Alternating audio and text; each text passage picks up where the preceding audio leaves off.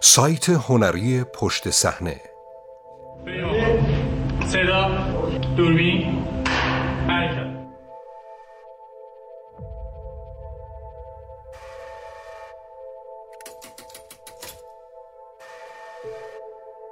شش نکته از تفحص تایمز در مورد روپرت مورداک و خانوادهش رازهای امپراتوری مورداک از حراج فاکس قرن 21 تا هدایت ماشین تبلیغاتی ترامپ. بررسی نقش خانواده مورداک در بیثبات سازی دموکراسی در آمریکای شمالی، اروپا و استرالیا.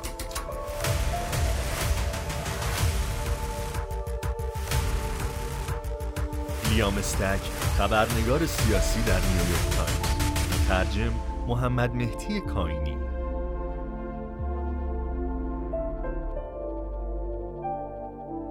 روپرت مورداک بنیانگذار یک امپراتوری رسانه‌ای جهانی که فاکس نیوز را نیز شامل می شود گفته است هیچ وقت هیچ درخواستی از هیچ نخست وزیری نداشته است. تفحص شش ماه توسط نیویورک تایمز با پوشش سه قاره و شامل بیش از 150 مصاحبه تشریح کرده است که چگونه آقای مرداک و پسران در حال جنگ و دعوایش رسانه خودشان را به ماشین نفوذ احزاب راستگرا تبدیل کردند که دموکراسی را در آمریکای شمالی، اروپا و استرالیا بیثبات کرده است. در اینجا به برخی از نکات مهم از تفحص تایمز در مورد خانواده مرداک و نقش آن در غرق شدن جهان در امواج سیاست ها و سیاستمداران راستگرا و غیر لیبرال می‌پردازیم. خانواده مرداک در کانون خیزش های جهانی فاکس نیوز برای مدتی طولانی نیروی جاذبه ای بر حزب جمهوری خواهان ایالات متحده اعمال کرده است و اخیرا نیز طغیان ملیگرایان را تقویت کرد. طغیانی که به خیزش راست افراطی و انتخاب دونالد ترامپ منجر شد. روزنامه آقای مرداک به نام سان سالها تصویر شیطانی از اتحادیه اروپا برای خوانندگانش در بریتانیا توصیف کرد و به مدیریت پویش برگزیت کمک کرد. پویشی که اکثریت اندکی از رأی دهندگان را متقاعد کرد تا در رفراندوم سال 2016 از خروج این کشور از بلوک اتحادیه حمایت کنند. از آن زمان تا به حال ویرانی سیاسی بر بریتانیا حکمران بوده است. همچنین رسانه های آقای مرداک در استرالیا که بیشترین سیطره و گستره را دارند برای لغو قانون مالیات کربن فشار آورده و به سرنگونی چند نخست وزیری که سیاست های آنها را دوست نداشتند کمک کردند. از جمله ملکوم ترنبول در سال گذشته. در کانون این خیزش خانواده مرداک قرار دارد. طایفه ای که عدم کارایی آن هرج و مرج های جهانی سالهای اخیر را شکل داده و همچنین بازتابی از آن است. تایمز این روابط خانوادگی و تأثیر آن بر امپراتوری مرداک را کاوش کرده است. امپراتوری که به زودی به ارث خواهد رسید و پدر سالار 88 ساله آن آماده می شود تا قدرت را به پسری که سلایق سیاسی شبیه به خودش دارد بسپارد. لاکلان مرداک مرحله مهم در فرایند توارث به طور ضد و نقیزی تکه تکه کردن امپراتوری بوده است. امپراتوری در ماه گذشته و با فروش یکی از کمپانی های آقای مرداک فاکس قرن 21 به شرکت والت دیزنی به ارزش 71 ممیز 3 دهم میلیارد دلار به میزان چشمگیری کوچک شد. این قرارداد فرزندان آقای مرداک را میلیاردر کرد و کنترل یک سلاح سیاسی قدرتمند را به دست لاکلان داد. آن سلاح شرکت فاکس کورپوریشن نام دارد که نیرومندترین سرمایه آن فاکس نیوز است. آقای مرداک سال گذشته تقریبا مرگ را تجربه کرد و باعث طرح فوری مسئله توارث شد. ارث و میراث برای سالها یکی از منشأهای تنش در خانواده مرداک بوده است. به خصوص در بین پسران مرداک، لاکلان و جیمز. این دو پسر اشخاص بسیار متفاوتی از هم هستند. جیمز می‌خواست که شرکت تمرکز بیشتری بر فضای دیجیتال داشته باشد و از لحاظ سیاسی معتدلتر شود در حالی که لاکلان می‌خواست به سیاست های ارتجایی متمایل شود. برادرها زندگی خود را صرف رقابت برای جانشینی پدرشان کردند. و هر دو مرد احساس می کنند که صلاحیت ریاست را دارند. وقتی آقای مرداک تصمیم گرفت که لاکلان را به جیمز برتری دهد لاکلان بود که این خبر را سر میز نهار به جیمز داد و همان رابطه ضعیفی که داشتن نیز تندتر از قبل شد. جیمز برای مدت کوتاهی به نشانه اعتراض شرکت را ترک کرد. اما با پیشنهادی که به دقت تدبیر شده بود فریب خورده و به شرکت بازگشت. پیشنهادی که لاکلان را مسئول و رئیس قرار می‌داد اما با ایجاد توهمی در افکار عمومی در مورد اینکه او وارث پدرش است به جیمز امکان می‌داد احترام و اعتبارش را بازیابی کند. اما وقتی سال گذشته آقای مرداک روی کشتی تفریحی افتاد و ستون فقراتش شکست همه این نقشه ها برای ارث و میراث. به علاوه قرارداد پرزرق و برق دیزنی به هرج و مرج کشیده شدند. او را سریعا به بیمارستان رساندند و وضعیتش آنقدر وخیم و نزدیک به مرگ بود که همسرش جریحال فرزندانش را فرا خواند تا با پدرشان خداحافظی کنند. آقای مرداک زنده ماند اما تماسش با مرگ تنها وضعیت بیثبات خانواده و مرکز امپراتوریش را برجسته کرد امپراتوری مرداک حامی رئیس جمهور آمریکا و برانداز نخست وزیر استرالیا رسانه های آقای مرداک در سالهای اخیر مروج سیاست های راستگرایانه و پوپولیسم ارتجاعی در سراسر جهان بودند. در طول مدت انتخابات 2016 شان هنیتی مجری شبکه فاکس نیوز به مایکل دی کوهن وکیل سابق رئیس جمهور مشورت داده بود که مراقب دوست دخترها و کارمندان سابق آقای ترامپ باشد تا برایش دردسر ایجاد نکنند. دو نفر که از گفتگوی آنها خبر داشتند این مسئله را گزارش کردند هنیتی چنین صحبتهایی را تکذیب می کند آقای کوهن بعدتر به خاطر دادن حق و سکوت به دو زنی که گفتند با آقای ترامپ رابطه نامشروع داشتند به سه سال حبس محکوم شد. امپراتوری مرداک بازوهای خود را در استرالیا نیز سفت کرد. استرالیایی که سالها حوزه فعالیت لاکلان بود. در استرالیا لاکلان تلاش ها برای مبارزه با تغییرات اقلیمی را مورد شماتت قرار داد. و یک بار در یکی از روزنامه های خانوادگی به نام آسترالیان به خاطر انتشار سرمقاله‌ای در حمایت از ازدواج همجنس بازان یکی از کارکنان روزنامه را توبیخ کرد نماینده او می‌گوید که او طرفدار ازدواج همجنس بازان است او همچنین به تونی آبوت سیاستمدار نیز نزدیک شد و روزنامه های مرداک در سال 2013 به انتخاب او به عنوان نخست وزیر کمک کرده بودند. خانواده مرداک در سال 2016 نیز بر سیاست استرالیا تأثیر گذاشت. با تحت کنترل درآوردن اسکای نیوز استرالیا و اعمال الگوی فاکس نیوز در این شبکه آنها به سرعت تعدادی برنامه تحلیلی راستگرا تولید کردند که اغلب بر موضوعات نژاد، مهاجرت و تغییرات اقلیمی تمرکز داشتند. این نوع برنامه ها به آسمان بعد از تاریکی مشهور شدند.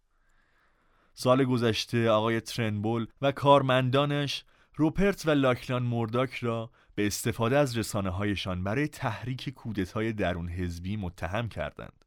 کودتایی که در ماه اوت او را از منصبش به زیر کشید. آقای ترنبول سیاستمدار معتدل و دشمن قدیمی آقای ابوت توسط ملیگرای جبهه راست به نام اسکات موریسون جایگزین شد. مرداک ها هر گونه نقش آفرینی در سقوط ترنبول را تکذیب کردند. جیمز مرداک فکر می‌کرد فاکس نیوز برای شرکت سمی است. در سالهای پیش از ظهور لاکلان به عنوان وارث جیمز از سحر امپراتوری خانوادگی رها گشت او به این نتیجه رسید که فاکس نیوز به طور ویژه یک منبع مخرب ایدئولوژیک است که تلاش های شرکت برای به خرج دادن ابتکار و رشد و نمو را مختل می کند.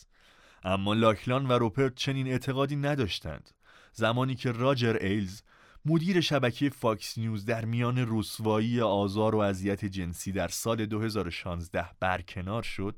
جیمز قصد کرد شبکه را به یک رسانه خبری کمتر حزبگرا تبدیل کند. او حتی ایده استخدام دیوید رودز از مدیران سی بی اس را مطرح کرد. این پیشنهاد به جایی نرسید. لاکلان و روپرت با هر گونه اعمال تغییری بر آنچه فرمولی برنده می‌دیدند مخالفت کردند و تصمیم گرفتند تا برنامه سازی آتش افروزانه‌ی فاکس را ادامه دهند. اما جیمز اعتقاد داشت که بی واسطه آثار مخربی که رسانه هایی مثل فاکس نیوز به شرکت وارد می کنند را دیده است. او نماینده امپراتوری مرداک در بریتانیا بود وقتی که در سال 2010 تلاش کردند بر بریتیش اسکای برادکستینگ سیطره پیدا کنند و طی این تلاش سهام اقلیت را صاحب شدند. آن پیشنهاد تجاری با رسوایی حک تلفن‌ها در سال 2011 تکه تکه شد. رسوایی جیمز و پدرش را مجبور کرد تا در پارلمان بریتانیا حاضر شوند و توضیح دهند که چرا کارمندانشان صندوق پیغامهای صوتی شهروندان را حک کردند. از جمله یک دختر سیزده سالی فوت شده. رسوایی همچنین موجب شد مرداک ها پیشنهادشان برای اسکای را رها کنند. پنج سال بعد خانواده که تحت فشار رقبای دیجیتالی مثل نتفلیکس و آمازون بود پیشنهاد دومش را به اسکای داد. جیمز مجددا به عنوان چهره عمومی امپراتوری عمل کرد. این پیشنهاد نیز در یک رسوایی تحقیرآمیز نابود شد. این بار رسوایی حول محور فرهنگ حاکم بر فاکس نیوز بود. رسانه‌ای که در آن ادعاهایی مبنی بر سوء رفتارهای جنسی و پرداخت میلیونها دلار پول به شاکیان برای مصالحه مخفیانه به جدایی آقای ایلز مجری و ستاره شبکه بیل اورایلی و بیل شاین از مدیران شبکه منجر شد. بیل شاین پس از جدایی از فاکس نیوز به کار برای رئیس جمهور ترامپ مشغول شد.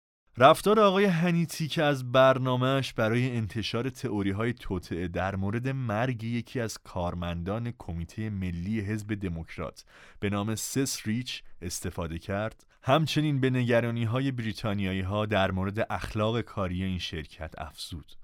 پس از ماهها بررسی توسط مسئولین سازمان تنظیم مقررات و ارتباطات و بالا و پایین رفتن در فاکس قرن 21 حکومت بریتانیا سال گذشته نامه پر از ملامت و شماتت نسبت به مرداک ها منتشر کرد.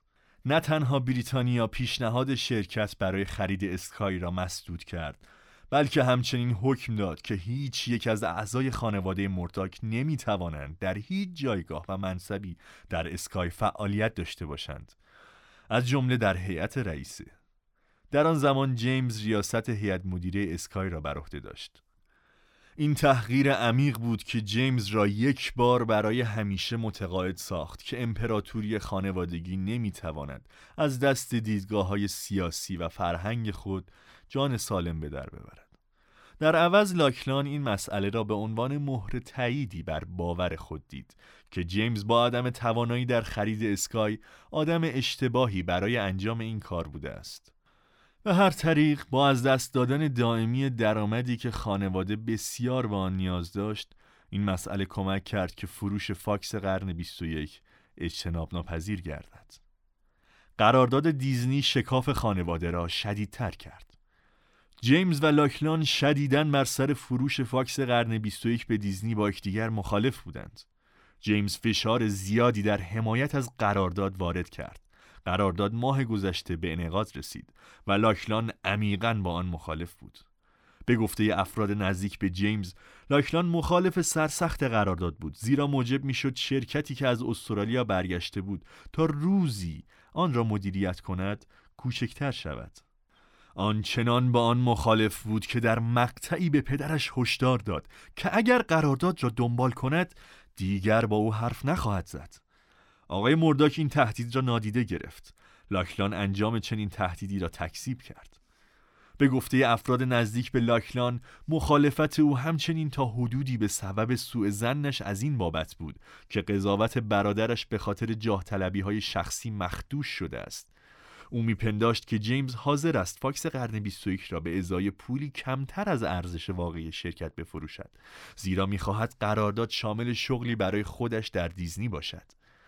قرارداد دیزنی را به یک رسانه قول پیکر تبدیل کرد و شغلی در آنجا حتی به جیمز امکان این را می دهد تا خودش را در قامت جانشین رابرت ای ایگر رئیس فعلی دیزنی معرفی کند. همچنین امکان فرار از شرکت خانوادگی، سیاست های نامطبوع آن و مشقت های کار با لاکلان را برای او مهیا می کرد.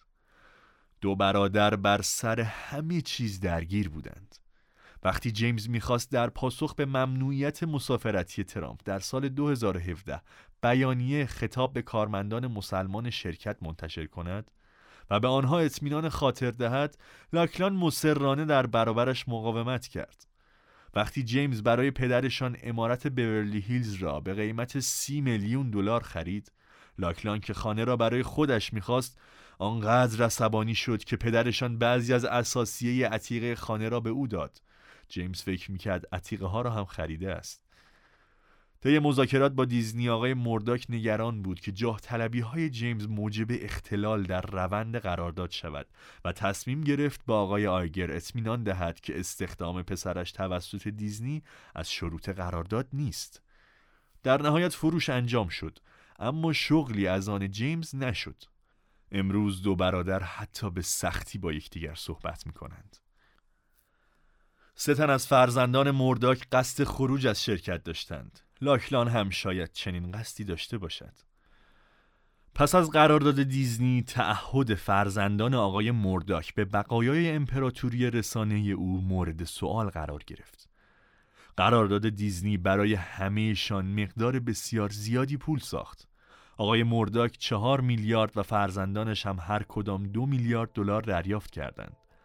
لاکلان و جیمز به عنوان مدیران فاکس قرن 21 هر کدام 20 میلیون دلار سهام دیزنی به علاوه یک چتر نجات طلایی به ارزش 70 میلیون دلار از آن خود کردند. آقای مرداک ساختار شرکتهایش فاکس قرن 21 و نیوز کورپوریشن را طوری ایجاد کرده بود که تراست خانواده مرداک سهم مدیریتی سهم بالاتر از 50 درصد را داشته باشد. از بین هشت رأی تراست چهار تای آن را برای خودش نگه داشت و چهار رأی باقی مانده بین چهار فرزند بالغش تقسیم شدند. آنها از فروش سهمشان به افراد خارج از خانواده منع شدند. جیمز در پایان سال 2018 مسیر خودش را در پیش گرفت. به منظور کامل کردن جداییش از شرکت او و دو خواهرش به نامهای الیزابت و پرودنس پیشنهاد دادند تا سهمشان را به لاکلان بفروشند. آقای مرداک از این ایده استقبال کرد و به لاکلان توصیه کرد سهم برادر و خواهرهایش را بخرد. بعد از آن پدر و پسر می توانستند با هم صاحب شرکت شوند. بانکدارها اسناد را به صف کردند تا فرایند فروش را انجام دهند. اما لاکلان پا پس کشید. او گفت که این کار از لحاظ مالی قابل انجام نیست اگرچه این تصمیم سوالاتی را در مورد تعهدش به شرکت به وجود آورد. افراد نزدیک به جیمز گفتند که معتقدند لاکلان پس از قرارداد دیزنی مطمئن نبود که می‌خواهد در شرکت بماند یا خیر. آنها گفتند که حتی ممکن است او بخواهد به استرالیا برگردد.